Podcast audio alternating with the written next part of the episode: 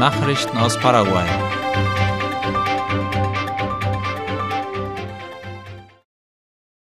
Chile interessiert sich für paraguayisches Schweinefleisch.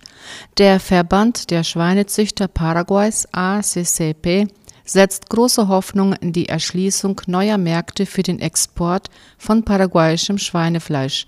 Das nächste potenzielle Ziel ist Chile, wie die Zeitung La Nación schreibt.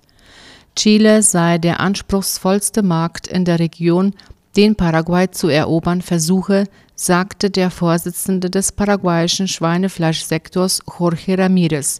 Dafür sei die Umsetzung einer Reihe von Projekten notwendig, die der paraguayische Verband der Schweinezüchter gemeinsam mit dem Nationalen Tiergesundheitsdienst Senaxa durchführt, heißt es weiter. Beispielsweise muss ein bestimmter Gesundheitsstatus erreicht werden, nämlich muss Paraguay frei von Maul- und Klauenseuche ohne Impfung sein. Derzeit sei das Land frei von der Krankheit, aber mit Hilfe der Impfung, erklärte Ramirez. Staatspräsident besucht die Integrationsbrücke. Am gestrigen Dienstagnachmittag hat Staatschef Mario Abdo Benitez die Integrationsbrücke besucht. Diese verbindet die Städte Presidente Franco in Paraguay und Foz de Iguaçu in Brasilien. Darüber berichtet das Ministerium für öffentliche Bauten und Kommunikation MEOPC. Der Besuch fand im Anschluss an das Mercosur-Gipfeltreffen statt, das in Puerto Iguaçu in Argentinien abgehalten worden war. Die Integrationsbrücke ist eine 760 Meter lange Schrägseilbrücke aus Beton und Metall. Der Bau der Brücke über den Paraná-Fluss begann im Jahr 2019. Er wird vom Wasserkraftwerk Itaipu mit einem Gesamtbetrag von rund 353 Milliarden Guaraníes finanziert. Die UNA ist eine der angesehensten Universitäten. Die Nationale Universität von Asunción UNA ist zum ersten Mal in die Rangliste der angesehenen lateinamerikanischen Universitäten aufgenommen worden, und zwar auf Platz 82 von 197 Hochschuleinrichtungen in Lateinamerika und der Karibik, wie IP Paraguay berichtet. Es ist das erste Mal, dass eine paraguayische Universität in dieser Liste vertreten ist.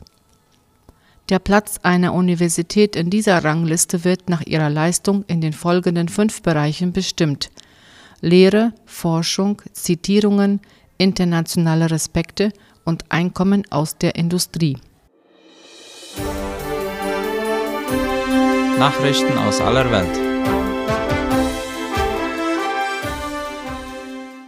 In zehn Tagen kein Trinkwasser mehr für Montevideo. Eine schwere Dürre in Uruguay bedroht zunehmend die Trinkwasserversorgung im Großraum der Hauptstadt Montevideo. Wie Latina Press schreibt, kam im Mai die erste Warnung vom Umweltminister Uruguays Robert Bovia. Wasser ist nicht trinkbar im Sinne der perfekten Definition von Trinkbarkeit, sagte er und bezog sich auf die Tatsache, dass die Messung der Elemente der natürlichen Ressourcen nicht erfüllt war, um sie als solche zu klassifizieren. Damals begann das Wasser das Montevideo und seine Umgebung erreichte, aufgrund eines erhöhten Chlorid- und Natriumgehalts salzig zu werden. Knapp zwei Monate später wird die Lage immer prekärer. Die Süßwasserreserven gehen zur Neige und das Wasser wird auch ungenießbar sein. Die Regierung schätzt, dass es noch zwischen einer Woche und zehn Tagen trinkbares Wasser geben wird, es sei denn, es kommt zu starken Regenfällen, was allerdings nicht vorhergesagt ist. Sorge vor Anschlag auf Atomkraftwerk Saporischia. Moskau und Kiew beschuldigen sich gegenseitig eines angeblich unmittelbar bevorstehenden Anschlags auf Europas größtes Atomkraftwerk im Süden der Ukraine.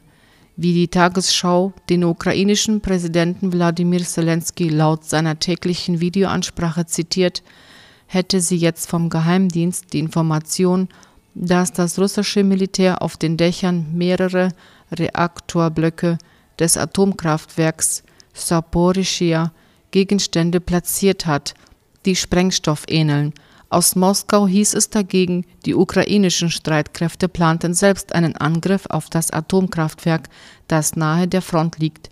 Bereits in der Nacht zum Mittwoch würden die Streitkräfte versuchen, das Atomkraftwerk Saporischia mit Raketen und Drohnen anzugreifen, hatte der Berater des Chefs der russischen Atomenergiebehörde am Dienstag im Staatsfernsehen behauptet. Schweiz will europäischem Luftverteidigungssystem beitreten. Die Schweiz will sich als neutrales Land am europäischen bodengestützten Luftverteidigungssystem Sky Shield beteiligen. Dies teilte laut der Deutschen Welle das Eidgenössische Departement für Verteidigung, Bevölkerungsschutz und Sport mit. Verteidigungsministerin Viola Amherd werde am kommenden Freitag in Bern eine entsprechende Absichtserklärung unterschreiben. Es sei im Interesse der Schweiz, ihre Verteidigungspolitik konsequenter als bisher auf die internationale Zusammenarbeit auszurichten und die Beteiligung daran auszubauen, heißt es aus Bern. Dies umfasst demnach auch die Förderung der Forschungszusammenarbeit im Rüstungsbereich. Die Unterzeichnung soll im Rahmen des regelmäßigen trilateralen Treffens der Verteidigungsminister Deutschlands, Österreichs und der Schweiz in Bern stattfinden. Österreich kündigte seine geplante Beteiligung an der Sky Shield Initiative bereits am Samstag an.